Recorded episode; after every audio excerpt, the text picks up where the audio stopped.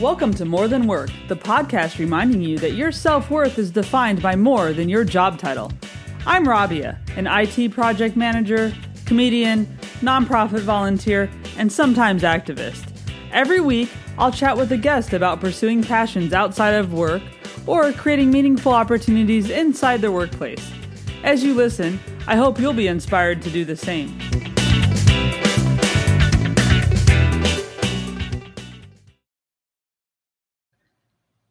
Well, thanks for joining me again this week, everyone. Uh, my guest that's on this week actually convinced me to do a cold dip into the Atlantic Ocean when it was about 55 degrees Fahrenheit or 13 degrees Celsius since I'm over in the UK. And I really didn't hate it, which is hard for me to even believe myself now. Uh, so I'm pretty giddy to introduce her. She's open water swimmer and Olympic silver medalist Keri-Anne Payne. Hey, Keri-Anne, how's it going? Hi, I kind of for a second had forgotten that I made you get into the water, but I do remember your massive smile at the end of it when you got out of the water. So it was all good. Yeah, it was. I survived it. uh, so, do you want to tell people just a little bit more about yourself? Uh, yes, you may have opened a can of worms here, but just tell me to shut up when I uh, when I talk too far. But essentially, I was um, born in South Africa and lived there until I was thirteen. Uh, both my parents were from Manchester. Moved to South Africa, got a job, and worked out there for twenty six years. And then we all moved back to Manchester in two thousand and one to be with the rest of my family, essentially. Um, and my childhood, if I have one big memory, it's swimming. Uh, I learned how to swim when I was about four. I swam my whole life um, competing, racing, open water, pool swimming, everything. I just absolutely loved it. And then that really kind of transferred as soon as we moved to the UK. I remember my dad, as embarrassing as it sounds now, and it was embarrassing at the time, to be honest, but my dad went around and what he said, and he actually described this as he was interviewing coaches, whether they'd be good coaches for me or not, which really isn't the way that that actually works. Um, so yeah, so he anyway, we found a great coach uh, in the local town, just a town next to where we where we lived, um, and that was really the start of my, I guess, my competitive career. Um, I was still a junior then, but uh, you know, sort of making it a lot more serious. It was just fun, and I really enjoyed it as a kid. Um, and I was a pool swimmer, so raced mainly in the swimming pool, um, and then had a couple of bad years really with that. It just it wasn't something that I was enjoying very much anymore. Just missed out on competitions, came fourth at a pretty big competition that I should have medaled in, and it just wasn't i just wasn't enjoying it basically i was about 17 16 17 my body was changing school was becoming a bit more intense um I was realizing, I guess, that I was missing out on things like parties and I don't know, standing on street corners and in like dark parks and stuff, which is apparently what all my friends were doing. Um, and I thought, actually, this isn't. I just wasn't really sure at the time if it was for me anymore. But at that time, my coach um, kind of cleverly gave me an option and said, "Look, I can't really." deal with you being this person anymore because I'd gone from being kind of really happy and to just being really moody and crying and not wanting to train. And he was like, it's not good for the squad. It's not good for you. It's not good for me. So there's an option to completely change events. So what you can do is you can go to Sheffield and do a 400 individual medley, which is two strokes, two lengths of each stroke back to back. Mm-hmm. Um, or you can go out to Australia and you can do a 10K. And I mean, I'm pretty sure everyone would probably go for the same option that I did, which was I'm going to Australia. Basically, I didn't even hear the 10k bit. I was like, option B, thank you, I'll take B. um, so went out to Australia, did the 10 this 10k, and, and I essentially qualified for um, our what was our trials for the Olympics, essentially. Um, uh, and yeah, it just really started from there. It was just this amazing opportunity to try something different.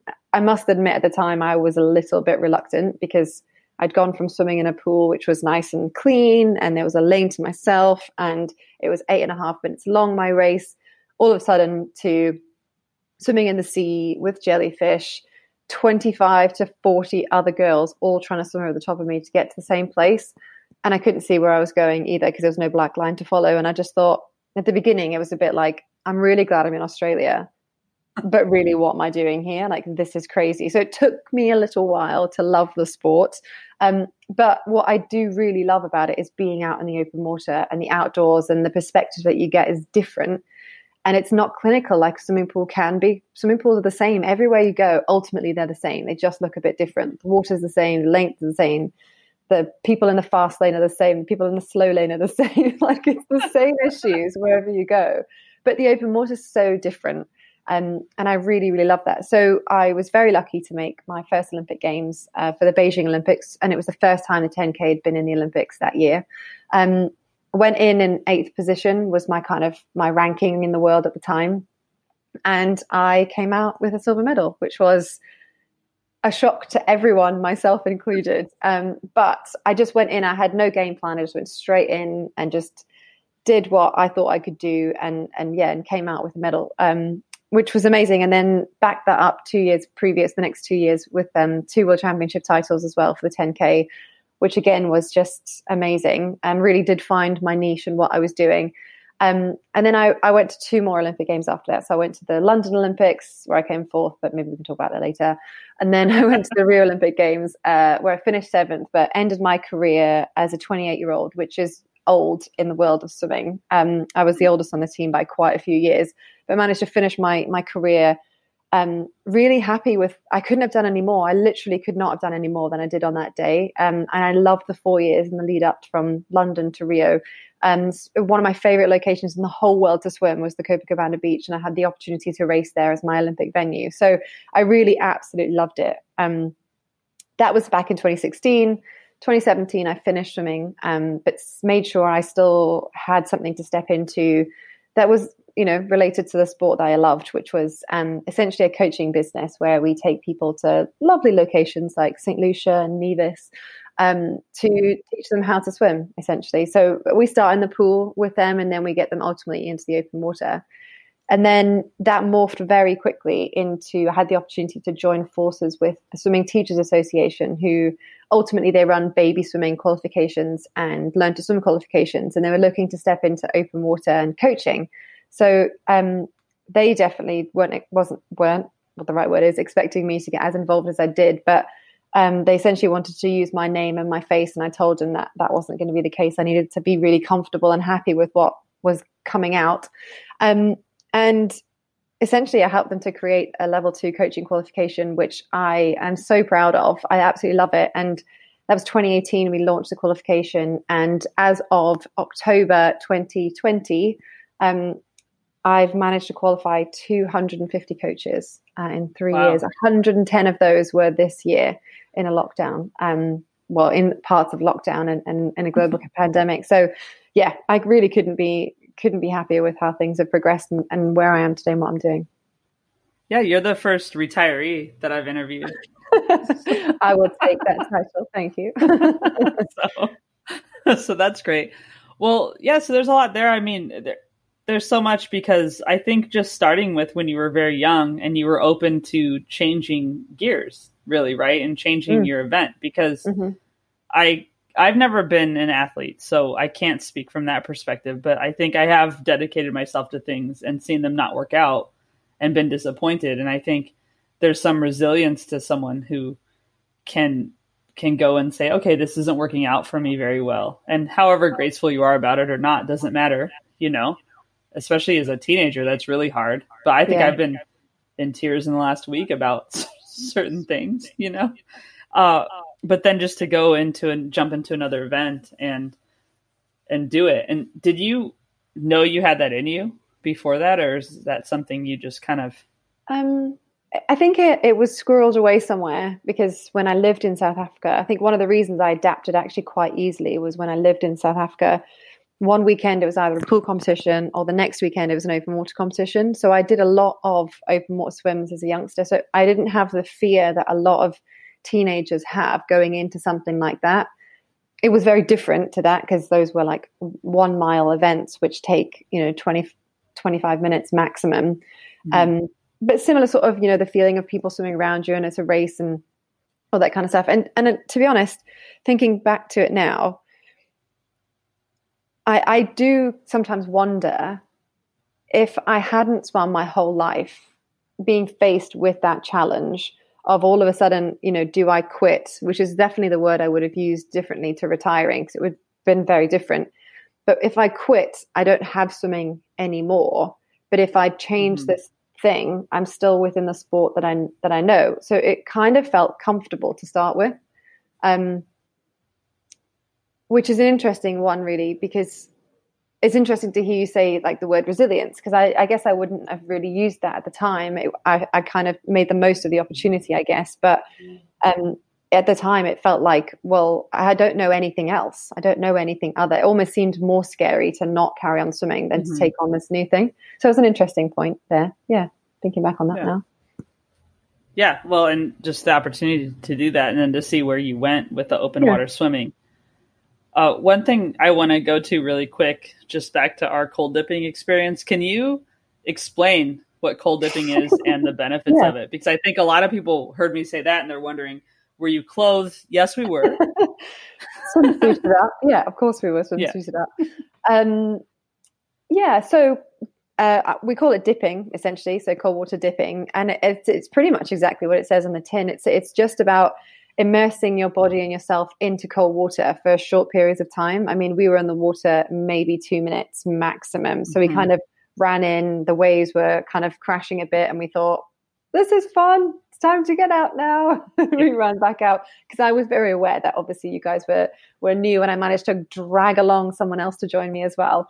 Um, but what happens is our bodies are amazing at adapting uh, to certain things and um, and just love being shocked in a positive way. Now, what happens with one of the things anyway that happens with cold water swimming is that it um, essentially it shocks your endorph not your endorphins it shocks your mit- the mitochondria within your blood to go whoa what is going on? And when they do that what they do is they just rush through your whole system everything. So all the blood cells are just rushing through your whole system all the way from your head all the way down to your toes and when the body is is flushed like that, when the mitochondria are like on a mission, they scoop things out. They find inflammation and they start to deal with it. They find stuff in the brain and they start to clear it out. So what we're seeing is a lot of people um, with uh, who are going through menopause. Uh, it really helps them to help regulate their bodies and all that kind of stuff. People with mental health um, problems and issues, it's really helping them as well with depression, anxiety, mm-hmm. all that kind of stuff. Because it's also about joining a community, which really helps the same thing. So we'd never recommend doing it on your own. And, and actually, we felt like a little crew running in yeah. and then yeah, running back out. um, so yeah, so it has some amazing benefits. And it also, what it does is it, it boosts your resilience. You were just talking about resilience. And that's another thing that it does by opting to go in to do that each time, knowing that it's going to be, because no matter how many times you do it, it's still going to be painful and make you scream mm. essentially when you do it but your body just like deals is able to deal with it slightly better. Um, but the continual effort of that makes you a more resilient person because you're choosing to do it because you know what's going to happen at the end rather than just going oh i can't bother today. I'll just stay in bed today. It's nice and warm. It's cold outside. It's raining. By getting up and doing it that's what makes it um, makes you more resilient. Yeah that's and i can definitely say it would have been easier to stay in bed that day. And I actually had to harken back to it this earlier today, this morning, because my heating and hot water are not working right now. Oh no. So I had to decide do I wash my hair or not? and so I was thinking, all right. And I didn't know how long we were in the water actually. I was trying to remember, well, thinking about this interview, but then also just thinking about it for the shower thing. I was like, okay, I did this once. I can do it again. But I'm not sure if the water's actually a little bit colder now in my flat, but yeah, it probably so, is. And I think I have to do it tomorrow, so I guess I'll be building my resilience. You uh, exactly when you step in there, you go, "This better be good resilience." yeah, this better do something. the mitochondria better be in action. Yeah, they will for sure. so when you look at your role in coaching right now, so because mm-hmm. you actually coach and you qualify coaches, right? Yeah. Yeah. Okay. So when you look at your role as a coach right now, what are you bringing, I guess, from your experiences with other coaches? Do you have any qualities that you maybe got from them that you think are really great that you apply now? It's sort of a combination of both what I do take from them and what I don't take from them, mm-hmm. I guess. Um, so, yeah, so because swimming is such a young sport, um, you do it, you know, from a kid, learn to swim, then you get into swimming clubs and you're doing it before school and after school. So it is kind of that school age is where a lot of stuff is kind of built. And those coaches that coach those ages essentially are what I would actually call trainers. So here's the session. I've written the session. It's on here. It says this, this, this, and this. Ready, steady, go. I'm going to time you to do it. Whereas when you get a bit older, and even I would even say when you're that young, like there was never really uh, an athlete led approach. It wasn't encouraged essentially to be mm. an athlete led. So I think this would be the best thing for me to do. Um, why don't we try this? Or what have we thought about this? Or how can this work? It was just a case of I'm going to turn up on a Monday morning. My coach is going to tell me what to do. He's going to tell me what to do the next day and the next day and the next day. And I'm just going to do it because it's worked in the past. It made me an Olympic silver medalist, double world champion. Why fix something that's not broken? But when I found myself, which I guess now brings us back to London, I found myself on that race, probably the biggest competition of my whole life. And I found myself in a position where I made an, er- an error, just a rookie error. Mm. It happens sometimes, sometimes it doesn't. It's been on the both receiving end, good and bad of that before. Um, but it wasn't just the error that I made that it was the one thing. But what I did from that point was I found myself in the position I absolutely dreaded being in and never prepared for because I just I hated the thought of being in the middle of a pack so much that I just never put myself there before. So mm. thinking back, there was the most important competition of my whole life. How was I not fully prepared for all of that? Um, why did I not think that that would ever happen? And why did I not train and prepare my body to, and my mind to deal with that? I trained my body every single day. I trained in the gym. Like, why did I not train my mind to be comfortable with that? Um, and that really, so when I think back to that, that was a, a really big moment for me where I get really angry, but only with myself, really, because I just mm-hmm. never took responsibility. And then I moved I moved coaches from the coach that I had for nine years in Manchester up to Edinburgh. My husband got a job up there, so I moved up to Edinburgh. Was unsure if I wanted to carry on swimming. And coming fourth at home Olympics, I can guarantee really sucks. mm-hmm. um, but it's yeah. you know by 0.4 of a second as well, so it was a really oh close oh one. It was a it was a tough one, and and I, it was my own fault because I, I I made an error. And anyway, moving on. Um, I wasn't sure if I wanted to carry on swimming or not. And again, I kind of felt I was like a bit in that crossroads sort of section. But um, I remember sitting down for coffee with uh, there was two coaches in Edinburgh. One was part of the university program, which seemed really like the cell was great. Like you don't have to pay much to join us, and you're going to get this, and you've got this pool and that pool, and we can really you know tailor the program to what you need and all that sort of stuff. And then the second coach, which was the um, lady called Laurel Bailey, and she was the head coach of an age group program. Now, bearing in mind at the time I was 24, and an age group mm-hmm. program is pretty much like 18 and under was quite a big age gap, and most of them were 16, 17, still in school. So I was already a little bit like, mm, I'm not really too sure, but I'll see what she says and we'll go for it. Anyway, and the first thing she said was, Look, you're an adult. You know your body better than I know your body. So what is it that you need? What do you need to make you one of the best swimmers in the world? And I was like, um don't know and i almost like got up and walked out saying thank you very much for your time this isn't for me but actually on reflection after that it was quite a breath of fresh air. So when i what i do now what i take now from the different styles of coaching that i have is is how how empowering it is to have an athlete lead their program. Now that's not for me to say you know if the athlete goes oh what is it that you want to do today? and they go oh uh, just two lengths and get out go home. Fine. Like if that's what you think is going to benefit you then do that. But do you think it will ultimately benefit you in the long run? Um, it's not about that. It's about I'm guiding someone through a journey and a process. But what we do know is that we're far better at learning when we do it rather than we're told what to do, especially with what I'm doing now, which is coaching adults. A lot of them are new swimmers or learned how to swim as kids, taken many years out, and then all of a sudden getting back into it now. They're trying to remember everything. So it's not about me saying, do this with your hand, do this with your elbow, breathe here. I can do that, and it would I would get through probably triple the amount of people that I normally mm-hmm. do get through in the time in the in the amount of time that I normally do get through. But for me, that's not that's not important. It's not about me feeling good at the end of it. It's about making sure that the the swimmer, the athlete that I have, gets they become the best version of themselves by them learning because ultimately i'm not going to be there with them all the time and the only way that they're going to remember how to do it properly is if they do it themselves so that's kind of where I take my coaching to. Hmm. Yeah, I actually took swimming lessons about five years ago when I was living in New York because I was having knee surgery. And one of the things was, you know, you should really swim. First of all, don't run, which no problem, I won't. You know, that's I never had a desire, but the the water was considered to be the best thing for me mm-hmm. in swimming, and I really I wouldn't say I was afraid of the water. I don't have that issue, but I was afraid to breathe, mm. like turning my head, and I had to go at about well, this is maybe a little more than five years ago, but in my mid thirties, to someone who was about twenty two and say, I don't know how to swim, you know. Yeah. And she was great. I mean, she really helped me, but I think her approach was probably similar to yours. Like, what do you what do you want to get out of this? Mm-hmm. You know, versus, and so we did the whole thing where I sat and blew bubbles in the water for a while. I mean, amazing. At, at Equinox Gym, which is crazy because it's like this fancy gym in New York. So you know people are swimming like crazy, and I'm like blowing bubbles.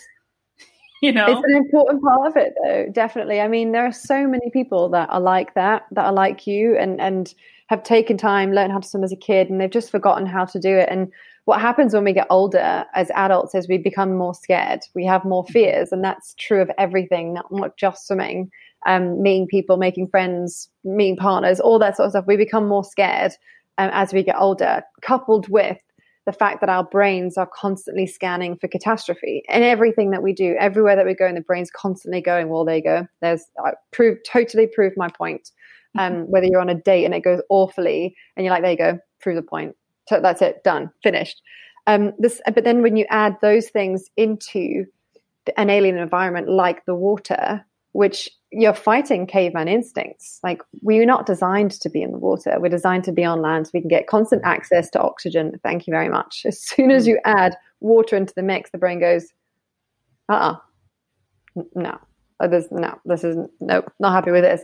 And essentially, the only way to get through that process is by having some coaching, whether that's you coaching yourself through online stuff or whether that's someone helping you in order to do that that's that is true. I didn't think about that. How we're not really even made to be in there. But what brings people to you? I guess because in deciding to go open water swimming, because I think the easiest path, at least my opinion, is the easiest path if you want to like swim as an adult is just, just like join the gym and go to a pool and that's it. What are you finding brings people to you? Um, I think um, I'm very lucky in that the journey that open water swimming has taken through the years. I've been quite a well, it sounds weird to say this, but quite a big part of that journey, certainly in the UK. Um, so, as I was saying earlier, Beijing, the first time that the 10K had been in the Olympic Games was for the Beijing Olympics. And we came home as a country with three medals. So, of the mm. six medals on offer, we came home with half of those medals, one in the men and two in the female. And and I can't tell you how many people said because it was in Beijing time in the UK, it was like three in the morning, and mm. how many people said that they sat up and watched it and they th- found it exciting and they couldn't believe that they'd watched every minute of a two-hour swim. I was bored swimming it, I wasn't actually, but you know, can get easily get away with that. But you know, and people were watching it, and so what we got mm. from Beijing through to London was people understanding it, people seeing it, because pre Beijing, the only people that ever did open water swimming or that you heard of was like some crazy person that's found the channel. Oh, somebody such and such, such and such did the channel swim. Oh my God, they're totally crazy doing stuff in the open water. It's far too cold. It's not for me. To all of a sudden going, oh, did you see that? Hmm, maybe there is. And then more events mm-hmm. came on, on board and more pe- places were doing shorter events like mile swims and half mile swims in beautiful locations. And then you know, then more and more came, and then we went through to London Olympic Games, and then not only was the 10k in that, but it was a free event as well. So it was in the Serpentine in Hyde Park. And there were 30,000 people. So one of my mm. proudest moments of my whole career was that race. Although I came fourth and it's a heartbreaking moment, there was 30,000 people that came to watch wow. in person around standing around Hyde Park. Like the noise was out outrageous. I could hear, physically hear people shouting Keri-Anne in the water with my like wow. ears full of water. I could hear them, and that's not something that you can normally hear. So it, it was just amazing. Um, and then again, so the the backup from Beijing saying, "I watched it, wasn't it cool? Maybe I'll try it." To all of a sudden, people going, and it, it does fill me with pride when people say that you inspired me to take on open water mm-hmm. swimming and I think what what's happened through that bit is through some videos and through kind of showcasing that anyone can do it and that I'm you know you don't have to be a good swimmer to come for a session with me. I'm I really love the the beginner adults who who can't do it or are scared of it or want to take the transition from pool to open water. Um so yeah, I think there's there's kind of sometimes there's two people. One is that that that the people are like, I really want to learn how to do it now, and I want you to be the one to help me to do that. And then there's the other pocket which is the kind of the endless income triathletes, I guess, who um, want again they just want to learn. And, and I'm based in London, so um, it's you know it, it's definitely easier to access more because there's tons of pools in London. Um, easy to access pools around here, and the people that are working in you know the city can make it mm-hmm. across for an, an, hour's lunch break session. So I guess there's a combination of those two types of people that we're finding. Mm. So then, when you think about your role in qualifying coaches and teaching them, is there a different mindset you approach them with when you're teaching them how to basically coach? I mean, and I don't know enough about, I guess, coaching in this athletic part. I think more of like leadership coaching, but I feel like there has to be some similarities with it. Yeah, totally, right? totally. For for me, it's about making sure that first of all, and as quickly as possible, when I do a course, I can establish an environment where everyone feels safe. Everyone feels safe to ask questions. They feel safe to challenge. They feel safe to um, to say like, "I'm scared of this," or "I'm worried about that," or challenge things in in a positive way. So I go, I do a, a huge amount of work right at the beginning, trying to make sure I can um, create that environment, and then I use that quite a lot as we go through. So what I, you know, try and get my coaches to think about is is the environment that they can create for a swimmer to help them. And then we talk a lot about all the different types of coaches from the motivational coaches to the technical coaches to the directive coaches through to ultimately what we're aiming them for them to be, which is a facilitative coach, um, which is about kind of making sure it's more of an athlete led collaborative approach. Um, and then basically I just keep doing examples of it as we go through to keep keep challenging them. Like I'll run through our coaching methodology with with them live. So actually pick someone and say, right, we're going to talk through each one of these things, but I'm going to do it with you now so you can see how it is.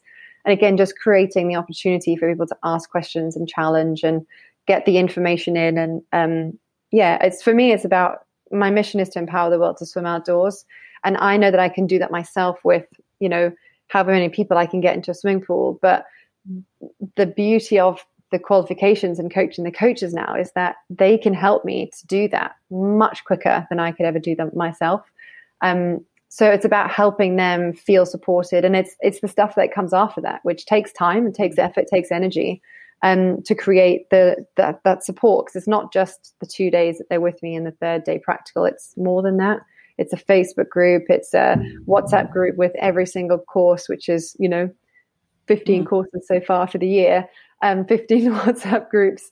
Um, it's, you know, all that kind of stuff, which is, which, but I love it because they're all connecting and communicating and there's not an expectation for me to, to mention everyone and to talk to everyone all the time. But if there was something, I think I'd hope that they all would feel comfortable to come to me and ask, ask for that. And I think the other thing I've had to learn how to do with this is my very first course, I was really worried about being a 28 year old, 29 year old standing in front of people who were 40, 45, 50 and mm-hmm. saying, I'm the teacher, you have to listen to me.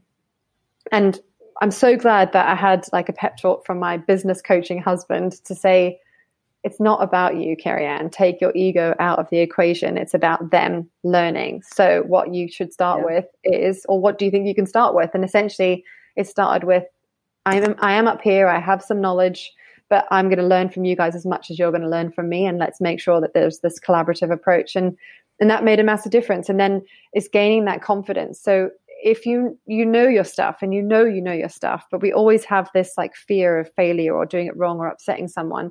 But as soon as you can get let go of that and you go, you know what, I am a great tutor. I know I'm a great mm-hmm. tutor because all the feedback says that but it doesn't help me every now and then just focusing on the one person who I think I haven't helped as much as I could oh, have. But yeah. that's always going to happen. But you know, it it it it is about going. I'm doing a really good job of this, and I'm hoping to create an environment that if someone thinks I haven't, they can come to me and tell me you haven't, or I need this answered. Can you help me with that kind of thing? So, yeah, it's a combination of me being confident that I'm doing a good job because I know I do a good job. I know I can inspire people and help them and, and you know, build their confidence within themselves. Um, but if I'm not that confident going into it, then that's when things go a little bit wrong. Hmm. What's interesting about hearing you talk through those aspects too is it's something that anybody in any occupation goes through. Mm. And I think too the fact that it's you're kind of your boss at this point and you have people that you're serving which are these people that you're teaching maybe changes things a little bit but not too much one thing one reason i created this podcast and one reason i talk to people about these things is just because i've gone through it so many times where i lost all of my confidence because mm-hmm. of feedback from someone or being told so many times that i wasn't doing things well and it was just work and it was usually just a project or just something dumb like a bug in an app which every app has bugs anyway right so um but yeah just listening to you talk through that i think it's important and people will pick up on the importance of reminding yourself of what you're good at and reminding yourself that you're good at whatever you're doing whatever that is. And yeah. even sometimes telling yourself you're the best you know totally. sometimes. Spending 95% of my time when I deliver courses going, I am the best person. You've come to the right place to get all that you need to feel confident that you can do this as a profession. Spending 95% of my time in that mind frame, I know is going to deliver a better product ultimately for the coaches than me spending 50% of my time in either one. And there's always a time where I say the wrong thing or I'm worried about the wrong name or um, someone's met me before and I, have forgotten or something like that, and it really like throws me, and they're like, "Oh yeah, of course, course we met before." I think back to that, um, and just little bits and pieces, and you know that kind of stuff, and um, but you know, I just if someone are kind of at the point now, I guess where if someone's not interested, um, then they're not interested. There's nothing I can do about it. Um, yeah. But just focus on the other eight that are there that are really super keen and interested, and see where it goes yeah, and just giving them your best because yeah. that's what they're, right. That's what they're that's all they're asking for in a way. Yeah. It's just yeah. your your best foot, right? Yeah, absolutely. Um so as far as looking at you as a coach and then also like coaching coaches and qualifying them, then you have this other aspect that you mentioned earlier where you do like retreats in fun places. So can you talk a little bit about that? Yeah, so it really it stemmed from myself and my husband having a conversation. So he was a swimmer as well, went to the Athens, Beijing, and the London Olympics, and he retired after London. We moved to Edinburgh. I carried on swimming for four years, and he got a, a job up there working for someone. Um, and I was still traveling the world, um, meeting people, like just enjoying the life of an athlete, essentially and not that he wasn't enjoying work, he was, but he just didn't get to travel as much. We didn't get to spend as much time together as we normally would like to. So, so ultimately, that's where our biz, that part of my business, Triscape, um, came from. It was about um, taking people. It was about spending time together, traveling the world, uh, going to nice places, and helping people learn how to swim. And that's really where it started from. And, and started at a place in St. Lucia called the Body Holiday. Um, where we went out and there wasn't any pressure to do any coaching at the time. It was just about going out and being an athlete that had gone out there. We were running beach fit in the morning, but we could offer one to ones. And we were there for two weeks. And the first week, I did four one to ones with guests.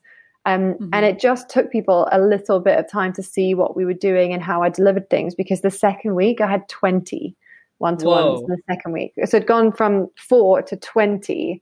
And we thought, actually, we can do this. We can make a business out of it. So we joined forces with the Body Holiday to create SwimFit, which is a package we run every November, apart from this November gone, but I'm sure everyone can understand that.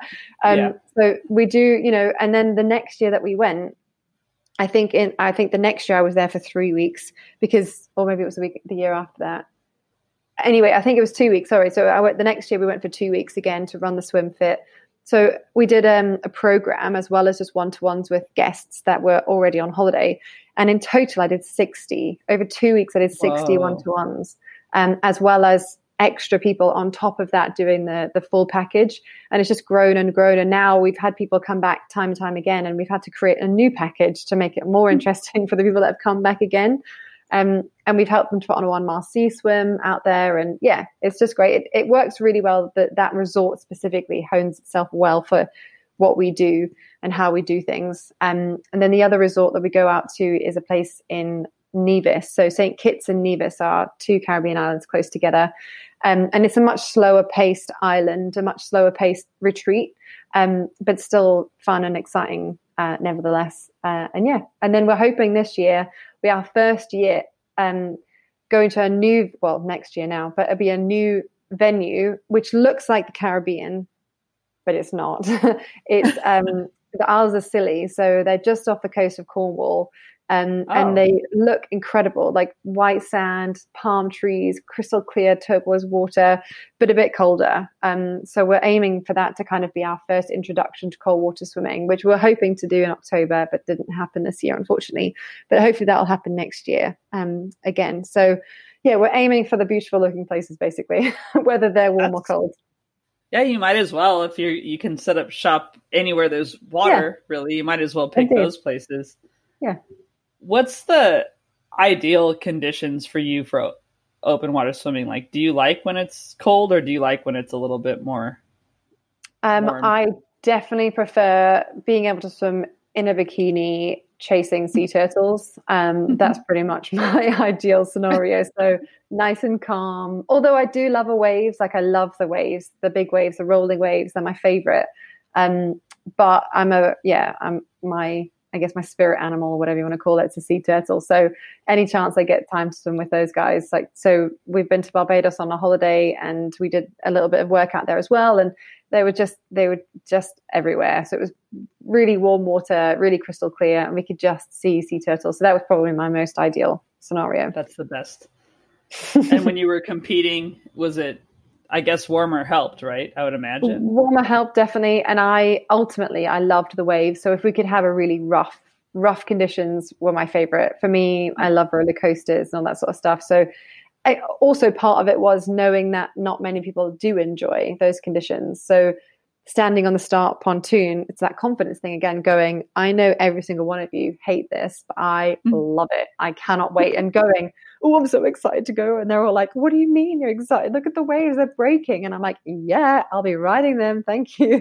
As I go through. and I knew, I knew that really tactically, I knew it was messing with people's heads, being a little bit concerned and worried about, um, about the waves. But for me, it was a strength. I loved it. I knew how to swim in them. I didn't mind the chop. Uh, so racing conditions for me were definitely wavy. Yeah. So now I can see that you just kind of said, okay, now I don't need that challenge. yeah, don't need that challenge. Definitely not. You've already Definitely been there, done that. Yeah. What's the most rewarding thing that's happened in in your second career, like in the in the coaching aspect? What's been the most rewarding thing for you? Um, I got an email actually from one of the coaches who did my first course this year in lockdown, um, and she did it because um, we were in lockdown essentially, um, April time, and I, I, didn't get an email from her. I got an email from her husband, um, which I thought was just her sending an email via her husband's email address. Anyway, it was an email from her husband just saying, um, I wish I could remember it now off the top of my head, but it said, I just wanted to take a moment to thank you for um, everything that you've done for my wife.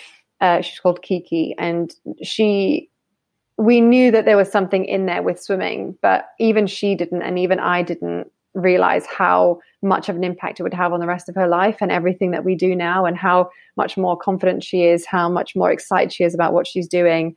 Um, and I just, I just couldn't not say thank you for that. So I just wanted to, from my perspective as a husband of someone that's done this, thank you for everything that you've done. And I was like, whoa, like it's not even a message from her to say that, although she did mm. obviously say that to me, but to have that from someone else within her life, um, for me is amazing because it's empowering not just her to help other people, but it's empowering her to do something that she really loves. And I've got, you know, five or six other people throughout the whole year that I know have had very similar experiences. And I was just speaking to one of them today um, and it it just it fills me with so much pride to know that I've been a small part of what will ultimately be the rest of their open water swimming journey. um, whether that's just for their learning to do open water swimming more efficiently or, or creating a business, changing careers. The lady I was talking to today is trying to change careers and go from what she was doing to just being an open, I say just being, to being an open water coach now. And the amazing thing is, is that's an opportunity for people. It really is an opportunity to earn a really good living, coaching people in the open water and you're outdoors, doing something that they love. Um, so those moments for me are really like incredibly fulfilling, incredibly fulfilling yeah just know having the actual feedback and knowing kind yeah. of reaffirming those self affirmations you have to yeah. give yourself cool uh, do you have any advice or a mantra that you end up imparting on other people or that was imparted on you at some point that you want to share i guess it's something that i've learned throughout my time which i think can be um, through my time of swimming but i think actually can be related a lot to to life and it's it's I guess it's just to know that everyone struggles with different things all the time. And whether you think that you can put over this like personal facade of like, I'm totally fine, this is all good. And I'm just going to use one story and then I'll, there's a bit of context and then I'll come forward. So I was an open water swimmer, Olympic silver medalist, double world champion, been to two Olympic games, and I was going out to China to do a swim. And I'd come from uh, Italy with my performance director for open water swimming, and we traveled a day earlier than everyone else because it was the only time we could fly. So I ended up being the first athlete in this um, venue in the middle of China somewhere. I can't even tell you the name of the place that it was. Um, now you would think totally fine, on you go. And my coach, or the coach at the time, the guy that was with me, he was like, right, um, you need to kind of work the flight out of your system. We've traveled a lot and you've not swam since this day. So I need you to get in and just do one loop of the course.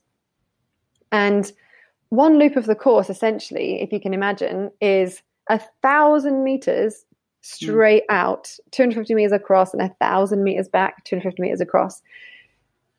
And he wanted me to do that on my own.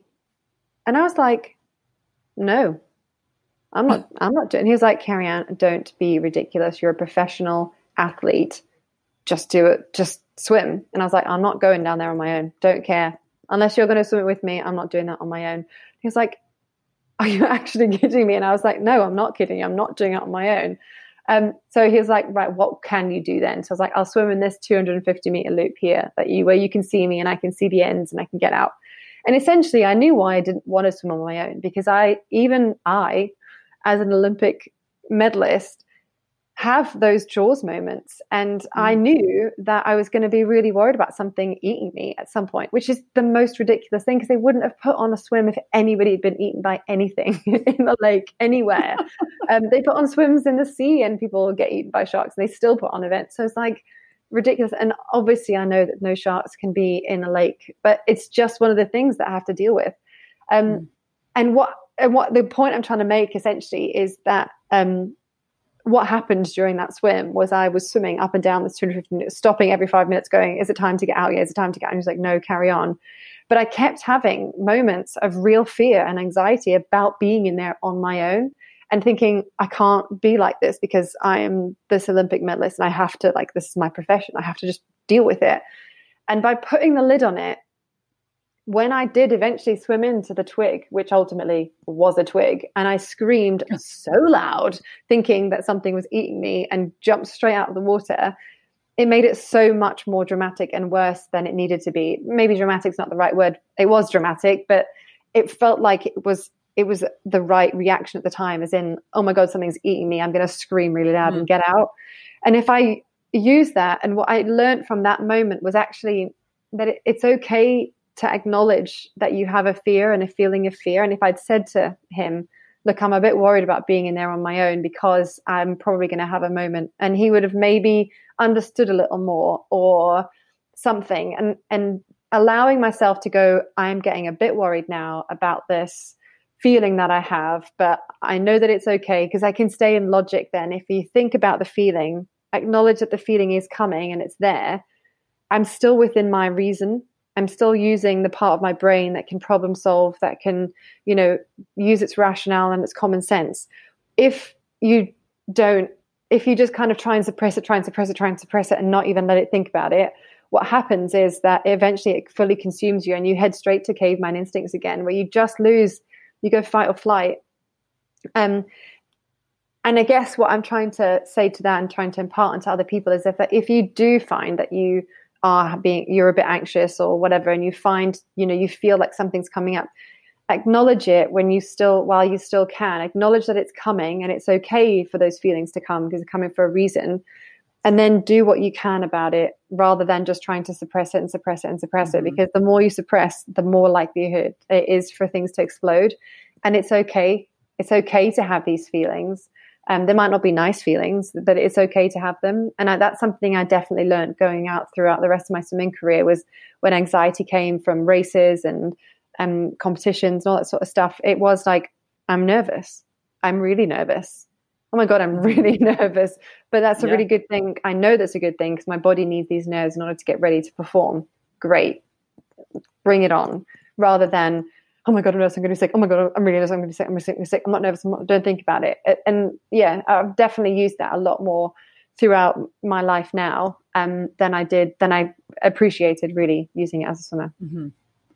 Well, yeah, and just admitting when something's going on and just I mean, yeah. you're being vulnerable in a way. You're telling someone. I mean, yeah. even when we so we met at a paddleboarding and yoga retreat, and you helped me a couple times because I was like, there was one day I was just wasn't going to go, yeah. And I just, it, I just felt like I didn't know what I thought was going to happen. Like if I fell in, it wouldn't have been a big deal, but I was just scared I was going to look like a fool. And you just kind of helped me out of that, you know? And I think it's, but you have to be able to tell someone yeah. that you can trust, like, hey, this is what's going on. And right after the election, uh, the U.S. election, I had taken the day off after the day after because I knew I'd be up all night with my friends. Mm-hmm.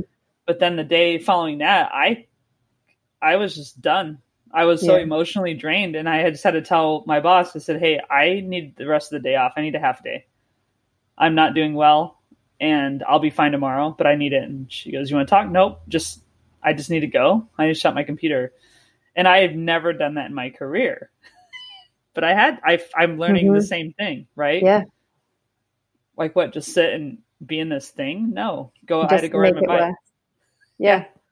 Well, that's yeah. amazing. I mean, to be able to say that and to do that, and also to find, and people are a lot more understanding of things. So having a boss and, and someone that can go, you know, are you okay? Can I help you? But yeah, sure, go for it. Um, yeah, it definitely helps and it makes a lot of benefit through that.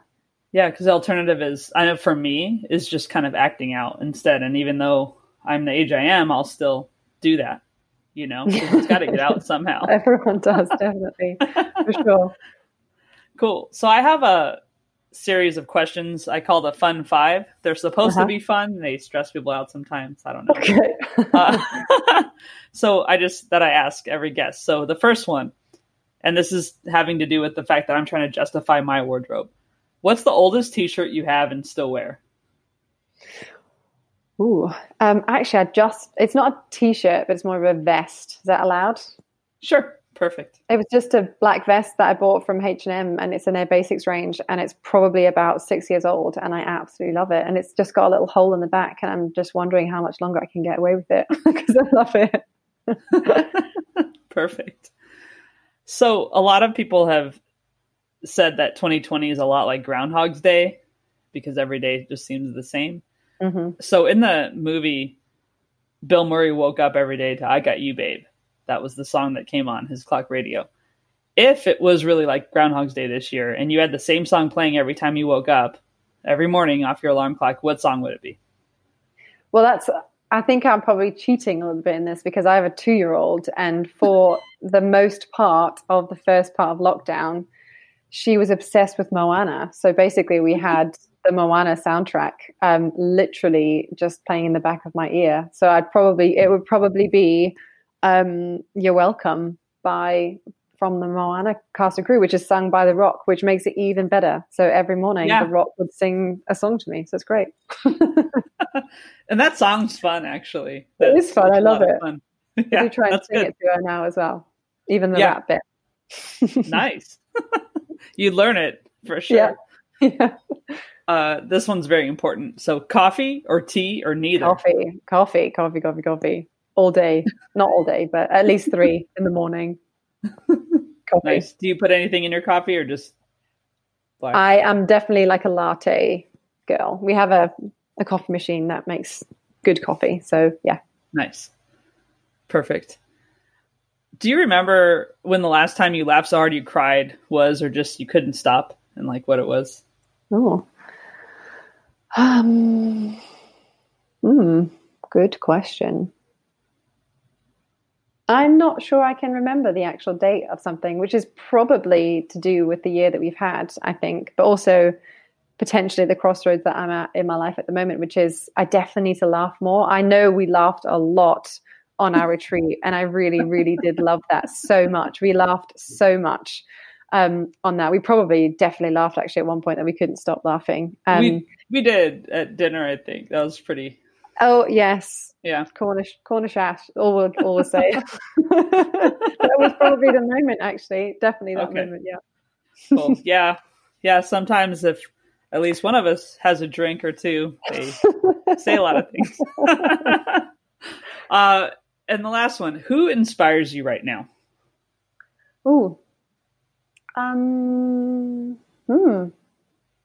I again, it's probably going to be quite cliche, and it's probably a combination of both my daughter and I guess the way that we're trying to parent her is to create or try and like help her to be a curious, happy, confident child by letting her do things and trialing things out with and trying not to say be careful or no all the time um, and trying to get her to understand things. And and the amount that she knows is breathtaking really. And the amount that we don't give her credit for but actually allowing her to do things um, like she was able to walk down the stairs herself because um, she crawled up and down the stairs. You know i caught her basically up the stairs one day and I was like, I'm going to have to make sure that you can learn how to get down the stairs properly. So if you do this again, you can get down. And she was about seven months old. So she's been going up and down the stairs with no stair gate from about seven months old. And then the same with walking and stepping and all that sort of stuff. So just things like that. And